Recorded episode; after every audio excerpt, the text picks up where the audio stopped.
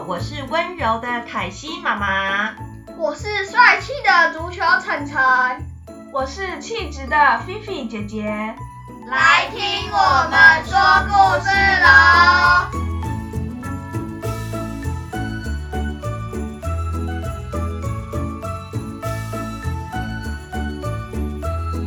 晨晨啊，哎，你手上的饮料是新口味耶，可以给妈妈喝一下吗？啊，可是只剩一点点耶，你只能喝一小口哦。没关系，妈妈，我的也是新口味啊，你喝我的。哦，你真的是小气晨哎，这个明明都是妈妈买的饮料，晨晨这么小气，菲菲这么大方，这么慷慨，你们说我会比较喜欢谁啊？好啦好啦，妈妈，我的给你喝一口啦。我问你们哦，你们比较喜欢愿意跟人家分享的人，还是小气巴拉的人啊？当然是愿意跟别人分享的人啊。那我再问你哦，你们觉得有钱人比较愿意跟人家分享，还是没有钱的人啊？嗯，应该是有钱人吧。那我们今天就来讲一个大比尔跟小比利的故事哦。很久很久以前，有一个叫做大比尔的有钱人，他可是全国最有钱的人哦。他住的房子比动物园还大，他的花园里有九千九百九十九朵玫瑰花，他的仆人呢比一个军队还要多，他的钞票啊堆满了满满的一个屋子，但是他却很小气。有一次呢，他的仆人不小心把一个看起来不怎么样的碗打破了。老板，对不起，我不是故意要打破你的碗的，请你原谅我。什么？你知不知道你打破的这个碗值多少钱？我要扣你的薪水。又有一次，孤儿院的院长来到了大比尔家。大比尔啊，我们孤儿院的小朋友。很想看看院子里美丽的玫瑰花，不知道他们可以来看看吗？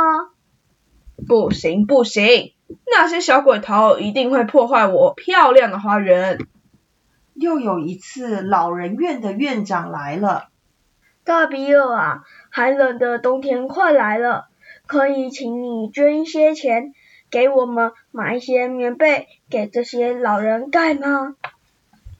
老人吃也吃的不多，穿也不用穿的太好，我就给你一点点钱好了，免得浪费，不用给你们太多。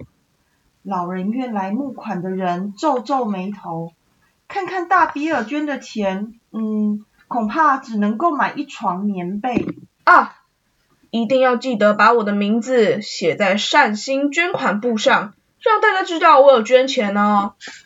第二天一大早，大比尔马上到市场去，只要遇到人就说：“我昨天捐给孤儿院好多玩具，我前天捐给养老院一大笔钱哦。”这个时候，城市的另一边住着一个小比利。小比利是全国最穷最穷的人了，他住的房子比洗手间还小，他的仆人是一只瘸了腿的老黄狗。他的钞票数来数去就只有几张纸，可是他却很大方。每一次他有好吃的，总是不忘分一份给老黄狗。我亲爱的好伙伴，谢谢你愿意陪在我身边。每一次小比利经过桥下，总是会塞一点钱给那些无家可归的人。天气冷了。拿去买一件厚衣服，不然去买一些好吃的补补身体也可以哦。小比利，小比利，我妈妈生病了，可以跟你借一点钱让我带她去看医生吗？没关系，你有急用先拿去，等你有钱再慢慢还给我就好了。快点带你的妈妈去看医生吧。小比利从来不跟人说他做了什么。但大家都会说，哎，我告诉你，小比利昨天又给捡垃圾的老贝贝五百元呢。小比利呀，前天还请疯子阿颠吃了一顿好的。小比利真的帮了好多人哦。这些小比利的好话传到了大比尔的耳里。太不公平了。我捐的钱有比他少吗？我做的善事也有比他少吗？为什么大家都称赞他，不称赞我？一定是他用了什么方法骗了大家。我要去揭穿他的真面目。大比尔穿上破了洞的衣服，破了底的鞋子，拿起煤炭呢，往自己脸上涂，把自己打扮成脏兮兮的糟老头，走到了小比利的家门口。小比利啊，我听好多人说你是个大好人，我无家可归又生了病，你就可怜可怜收留我吧。外面这么冷，你快点进来吧，免得感冒了。我家很小，如果你不介意的话，跟我挤一挤吧。我的房间很小，床上挤不下两个人，所以你睡床上，我睡床下。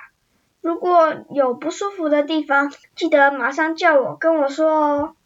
小比利把暖烘烘的棉被让给了大比尔，自己只盖了一条很薄的被单。小比利把软绵绵的枕头也给了大比尔，自己呢只有一块硬砖头。哼，我看你要假装到什么时候？小比利出门的时候，大比尔一路偷偷的跟在他的后面。老婆婆，看路哦，我扶你。老板，你搬这个很重哎，我帮你。老人院到了，让我快点进去陪约翰老爹下棋。最后，小比利进了孤儿院，站在台上弹着吉他，温柔的教着小朋友唱歌。这个小比利的歌声怎么这么好听啊？好像天使的声音，我本来以为他是装的，但是现在我觉得好感动啊！第二天一大早，大比尔回到家里，就把他的仆人通通都叫了过来。从今天开始，我要开放我的花园，所有人都能来参观。我还要成立一个基金会，用来帮助老人、孤儿。比尔先生，你生病了吗？